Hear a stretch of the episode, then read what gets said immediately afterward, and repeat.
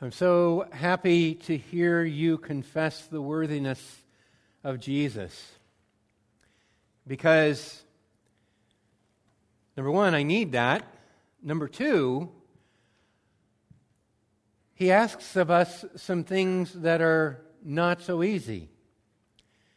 And were he less of a king, were he less of a savior, it would be um, maybe not right for him to ask that of us.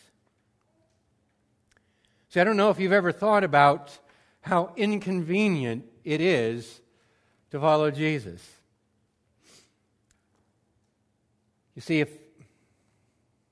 if I were Jesus' personal coach, I would have advised him to make it easy on people. Give them what they want to hear. Because if you make it easy on them and give them what they want to hear, you'll have more followers. Well, the good news is Jesus didn't listen to me. The bad news is that he didn't make it easy. In fact, he made it downright impossible to follow him and to do what he asks. See, he's already mentioned in this, we're in the Sermon on the Mount this morning, he's already picked some of the hardest things you can imagine to ask us to do. He's already invited us to follow him, provided we acknowledge our spiritual poverty. To be included in his kingdom, provided that we mourn. To join with him, provided that we're meek. Then he said, Yes, and to be part of my kingdom, your righteousness must surpass that of the scribes and Pharisees. Okay, that's asking quite a bit. But then he goes even farther and says, Be perfect as your Father in heaven is perfect. And so, as if he couldn't get the bar high enough, he just continues to raise it. And if that weren't enough, he then zeroes in on the very things that will cause us problems. He zeroes in, shall I say, on my weak spots. There are two of those he, he picks today, but he's already talked about anger and he's already talked about lust. He's already talked about keeping your word. And this morning he's going to give us two more examples of the heart change that defines what it means to live in his kingdom. So I want to invite you to take your Bibles and turn in them to Matthew chapter 6. And I begin reading in verse 14. Matthew 6, beginning in verse 14.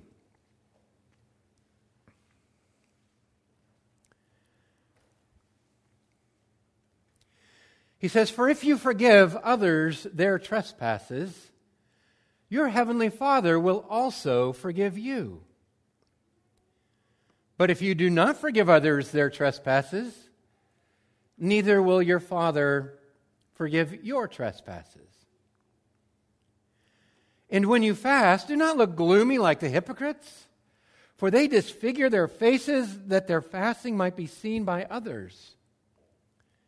Truly I say to you, they have received their reward. But when you fast, anoint your head and wash your face, that your fasting may not be seen by others, but by your Father who is in secret. And your Father who sees in secret will reward you.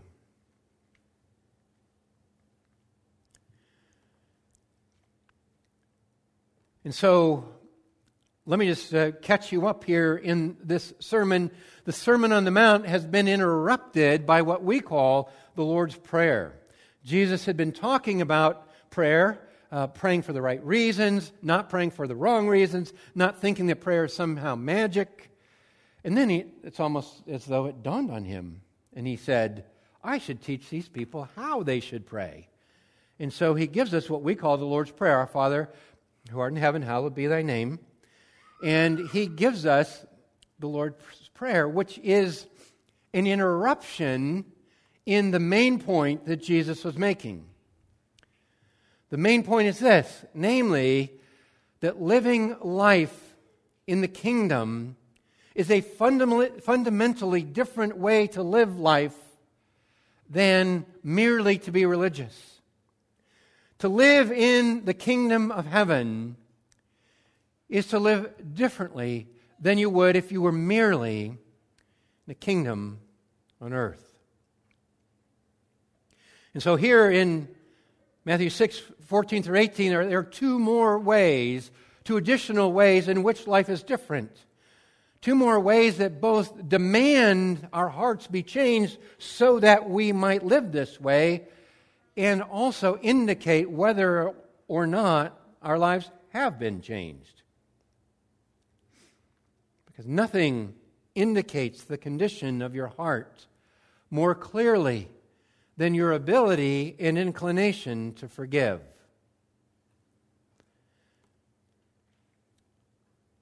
Nothing indicates the condition of your heart more clearly than your in- inclination to forgive and your concern over what other people think of you. Those are the two issues Jesus takes up in this part of his sermon. These are the two levers that he pulls so that he focuses the spotlight on the condition of our hearts. And as he focuses that light on us, it displays whether we are kingdom people or whether we are mere impostors.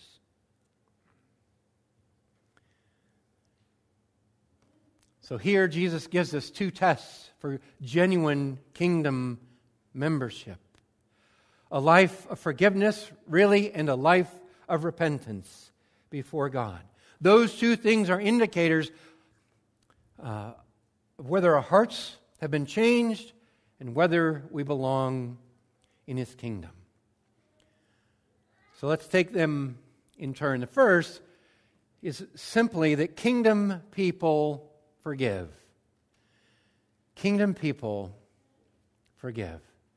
For if you forgive others their trespasses, your heavenly Father will also forgive you. But if you do not forgive others their trespasses, neither will your Father forgive your trespasses.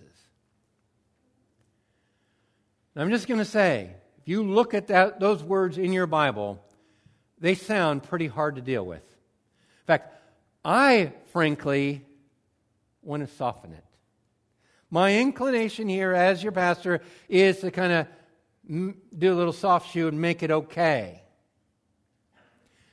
Jesus apparently doesn't have that concern.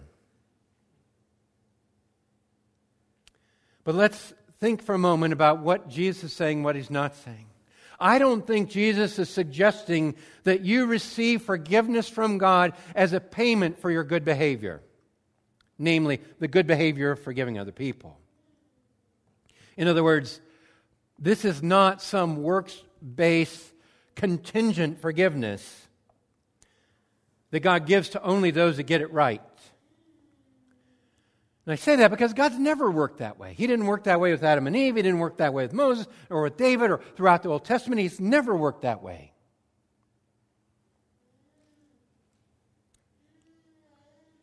Nor do you lose your forgiveness with God simply because you struggle to forgive someone. We all struggle to forgive. But what Jesus is communicating here is that he wants to get you all the way through the struggle to the forgiveness and not to stop short. So if he's not saying you can lose it, or if he's not saying that you have to earn it, why does he say it like this? I think Jesus leaves it like this so that we hear how seriously God takes your forgiveness of those who have injured you. I think Jesus leaves it like this so that we cannot mistake the fact that his kingdom is a kingdom of forgiveness.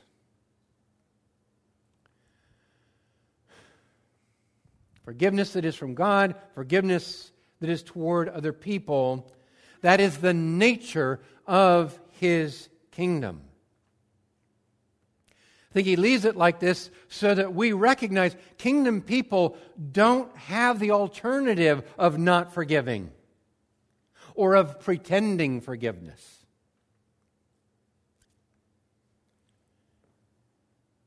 In other words, Jesus is comfortable leaving the question. Jesus is comfortable allowing us to worry about whether we've been forgiven by God so that we prioritize forgiving other people.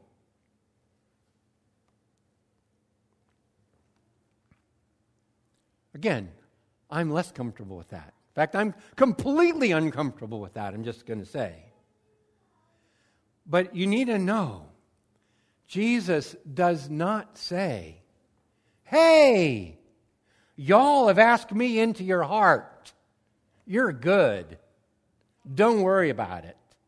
I'm really talking about some other folks. He just doesn't do that. That's not even a category Jesus, I think, would understand. He's letting us know that he is deathly serious about forgiveness, both your forgiveness from God and your forgiveness of other people. And if the way that Jesus talks about it here makes you uncomfortable or insecure, Jesus is willing to risk it because forgiveness is that important to him. Jesus is willing to risk your insecurity so that you get the message that your forgiveness of those who've hurt you is of eternal consequence.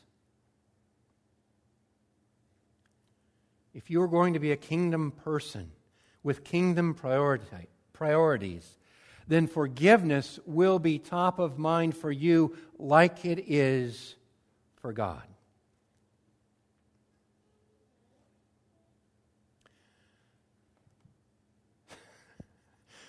So, why is it so hard to forgive other people? I mean, you probably, like me, have heard heroic stories of people who have forgiven the person who killed their son, or the person who caused the accident that paralyzed them, or something dramatic like that. And I hear those things and I just get, frankly, I just get psyched out. Because that seems impossible and unbelievable. And the more I hear those things or think about those things, the more I think I could never do anything like that. And I do know that some of you who are hearing this have been called to probably some variation of dramatic forgiveness like that. That you have been hurt in ways that are just unthinkable, that seem impossible to forgive.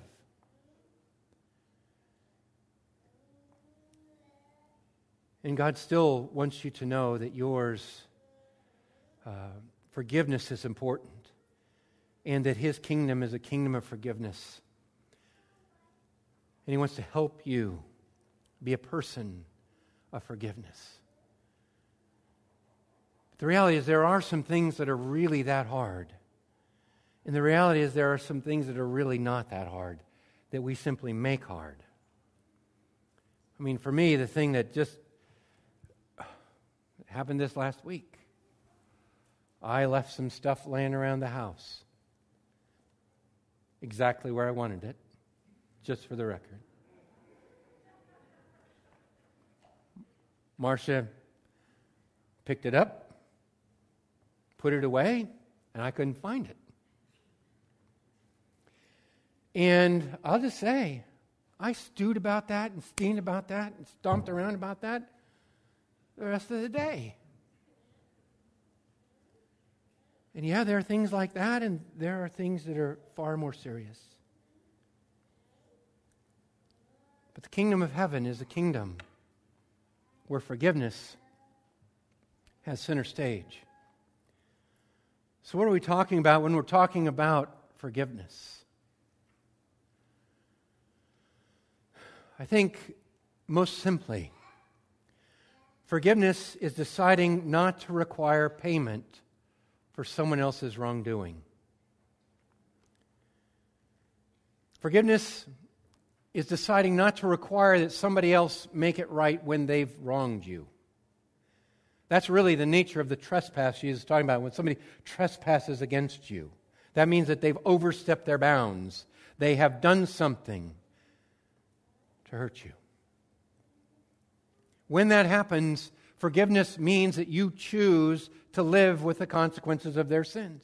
You make a deliberate choice to recognize this happened and it's not going to be made right by them.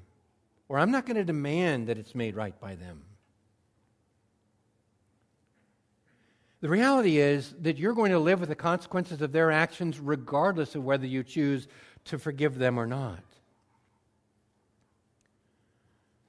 Or to say it another way, and I'm just hoping to turn this idea of forgiveness multiple ways. To say it another way, forgiveness is letting it go. Just merely letting it go. So that they're not on your hook anymore. It's letting them off the hook. That's what forgiveness is. And to forgive someone and let them off your hook is an act of faith. I think what Jesus is asking of his followers in his kingdom is an act of faith, trusting a just God to do what is right.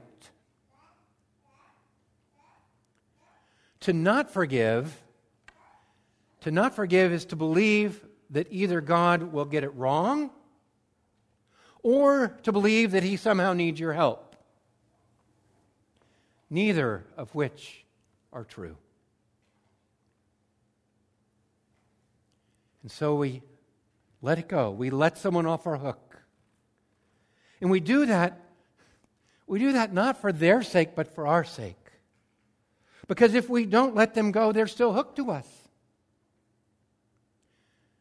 And so here, I think Jesus is asking us to forgive someone, let them off our hook, so that we might be free from the injury that they have caused us.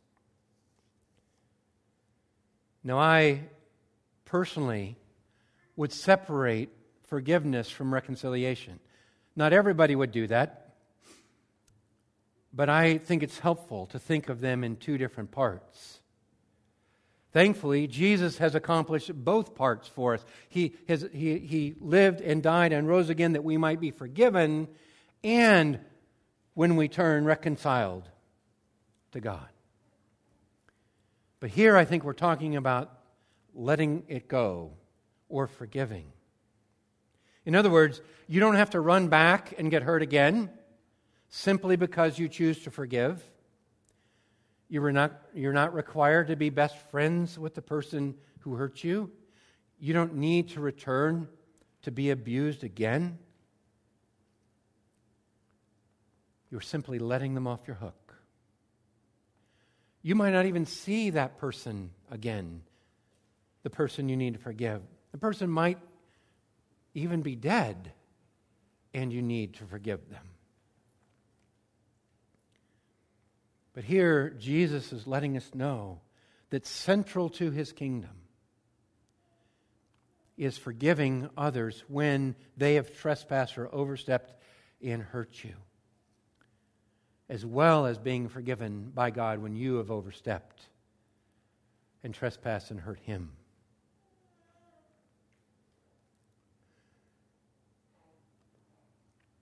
You might need to forgive someone over and over. In fact, you probably will. You may need to make a decision every day not to hold past wrongs against someone else. And that might be a decision that happens every single day. It might be a decision that happens even more frequently than that. It's a great grace if you're able to forgive and forget, but most of us forget and remember, or forgive and remember. And we need to forgive again and again. Timothy Keller suggests that there is a self renunciation that comes when you forgive. In other words, when you forgive, you have decided, I'm not going to get my due, I'm not going to get what I deserve. You might even be admitting that someone else wins and comes out ahead, which is part of what is so difficult about forgiveness. But here, Jesus is stressing how important forgiveness is and how indicative it is of our participation in his kingdom. This kingdom he is ushering in, he says, will be known for and known by forgiveness.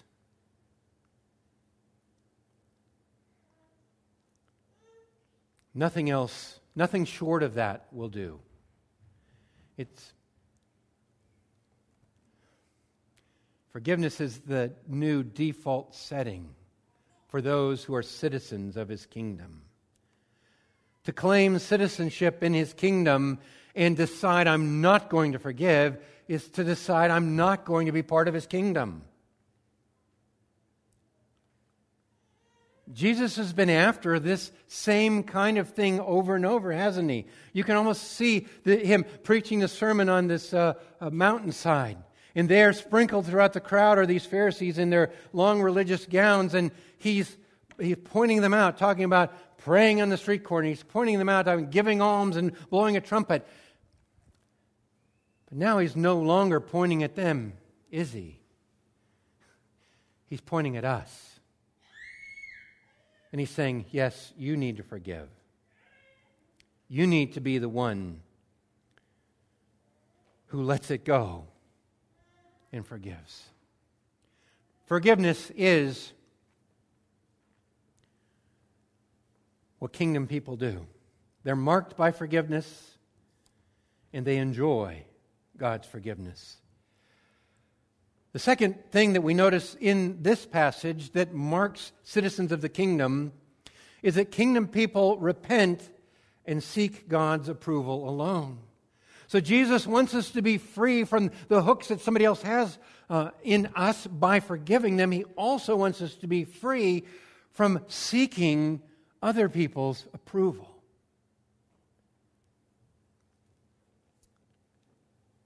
We've seen this before. The beginning of chapter 6. If you turn, if you just look back up at the top of uh, the chapter there, starts out by saying, Beware of practicing your righteousness before the people in order to be seen by them. For then you'll have no reward from your Father who is in heaven. Thus, when you give to the needy, sound no trumpet before you, as the hypocrites do in the synagogues and in the streets, so that they may be praised by others. Truly, I say to you, they receive their reward. But when you give to the needy, don't let your left hand know what your right hand is doing, so that your giving may be in secret and your Father who sees in secret will reward you. And when you pray, you must not be like the hypocrites. For they love to stand and pray in the synagogues and at the street corners that they may be seen by others. Truly, I say to you, they have their reward. But when you pray, go into your room, shut the door, pray to your Father who is in secret, and your Father who sees in secret will reward you. Then we're interrupted by the Lord's Prayer, and now we have fasting. And apparently, Jesus wants us to see the hypocrisy. The hypocrisy of desiring other people's approval, of wor- being worried about what they think.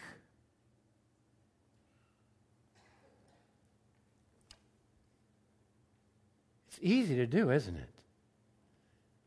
It's second nature for most of us. Jesus calls it out as hypocrisy. The fact that we really care about what other people think.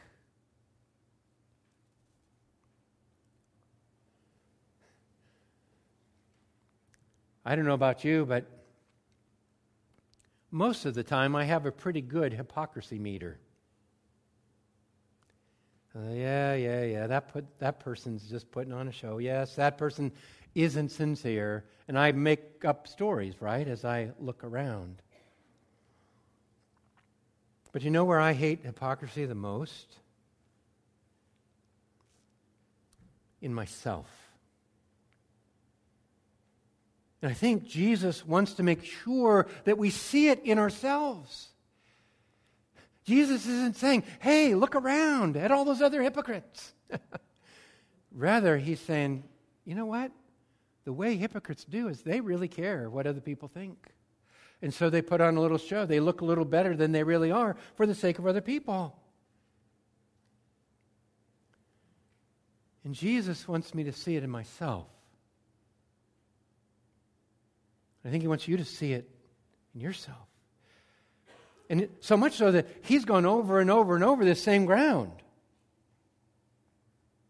He's gone over it with prayer, he's gone over it with giving, gone over it with keeping your word. Now, he's talking about fasting and repentance.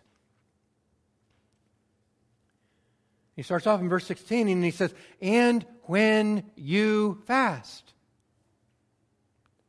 He assumes that you will be fasting at some point. It's probably worth thinking about that for a moment. Why do people fast? Why would somebody voluntarily go without food? Well, there's one, there was one fast, really, that was, that was nailed down in Israel's history. On their calendar, every year they, would, they were to have this same fast and this same experience of giving up food for a period of time. And that was the Day of Atonement, which meant that they were to go without food as they sought the forgiveness that they needed from God. Isn't that interesting?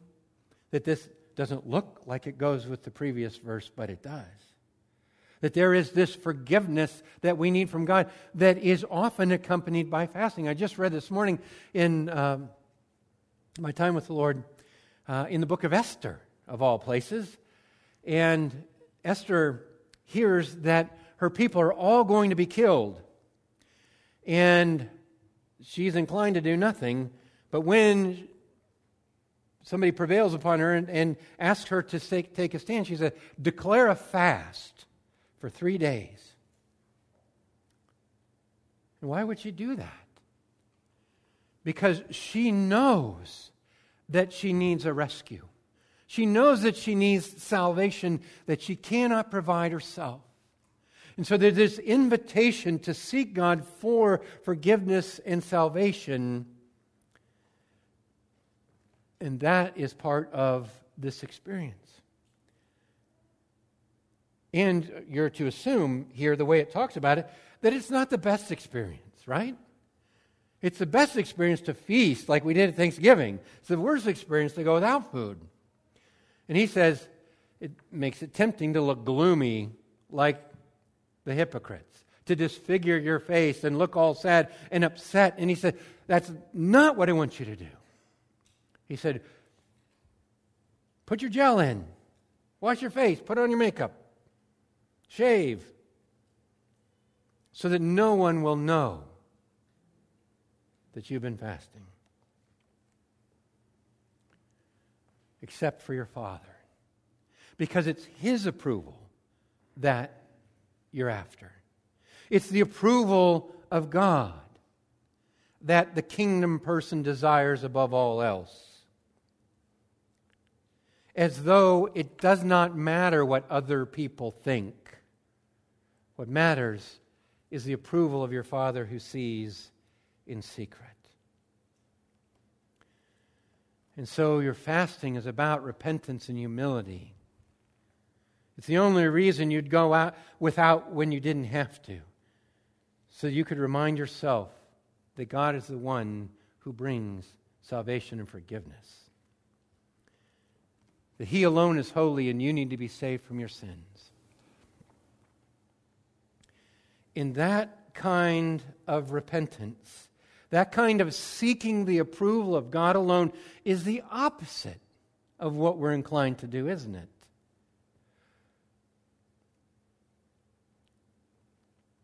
God is in, or Jesus is addressing the person who wants to be good in public and bad in secret. And Jesus said, No. It's what goes on in secret that your Father notices.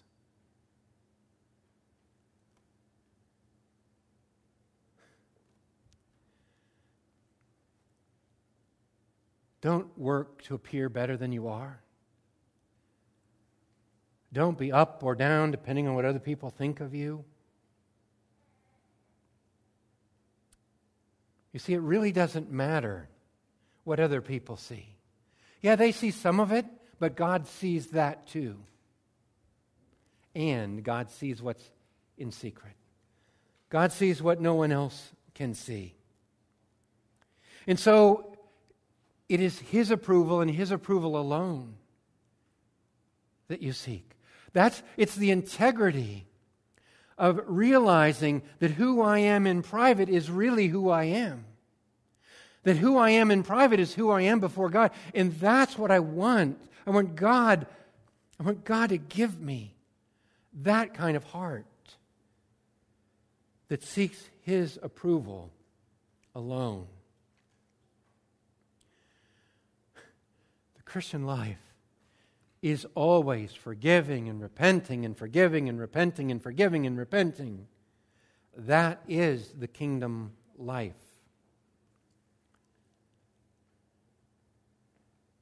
And it's inconvenient. And it's hard. And why would Jesus make a big deal of that? Why wouldn't Jesus make it a little easier? or a little more fun. I want to remind you of how the sermon starts. If you go back to the first part of chapter 5, the very first word blessed. Blessed. The kingdom life, Jesus says, is the good life. The kingdom life is the life that is flourishing and fully human. And you're only going to be fully human when you live in accordance with the way God is turning the world right side up in His kingdom.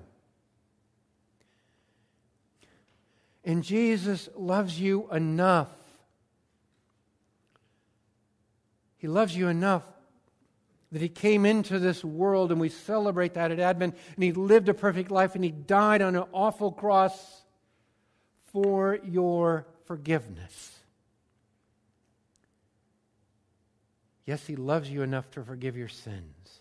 And He is faithful and just to forgive you your sins and cleanse you from all unrighteousness.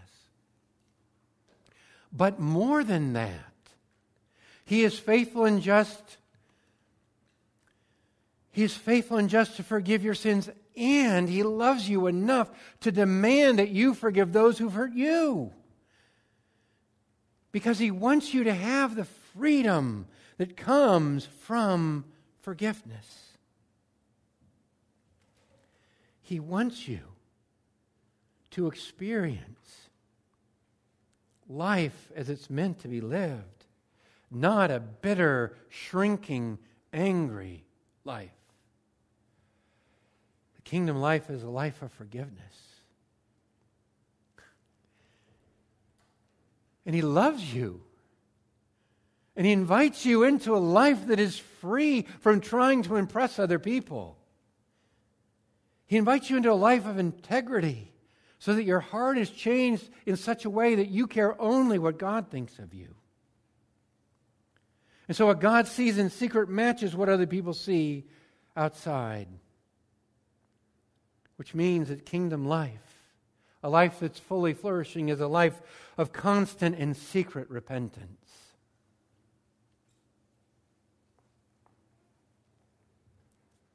So, yes, following Jesus is inconvenient. And yes, he calls us to a life that is hard, even downright impossible. But I must say that he enables what he demands. that not only by his example in forgiving us, but also by the very experience of that forgiveness, he enables us to let other people go. And so it's because of his love that he calls us into a blessed kingdom life. He is bringing a new creation, breaking into this world, reorganizing human life into the way that it's meant to be lived, life that is truly and fully human. And He loves you and He wants that for you. And so, will you let go of your right to pay people back? Will you let go of your need for other people's approval? and seek only the approval of God and seek only the forgiveness that comes from your Father and let other people off your hook. You see, that's the kingdom life, the blessed life, the good life, offered to you by Jesus. May we all experience that together. Let's pray.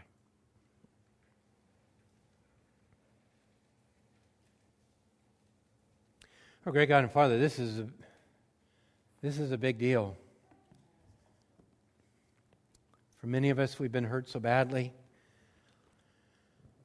We can't exact revenge or payment. We can't really make it right. So, Father, would you grant us grace? Maybe grace every day, maybe grace every hour to forgive those who've hurt us.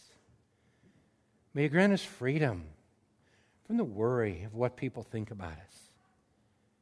And may we seek only your approval. May you be our only audience.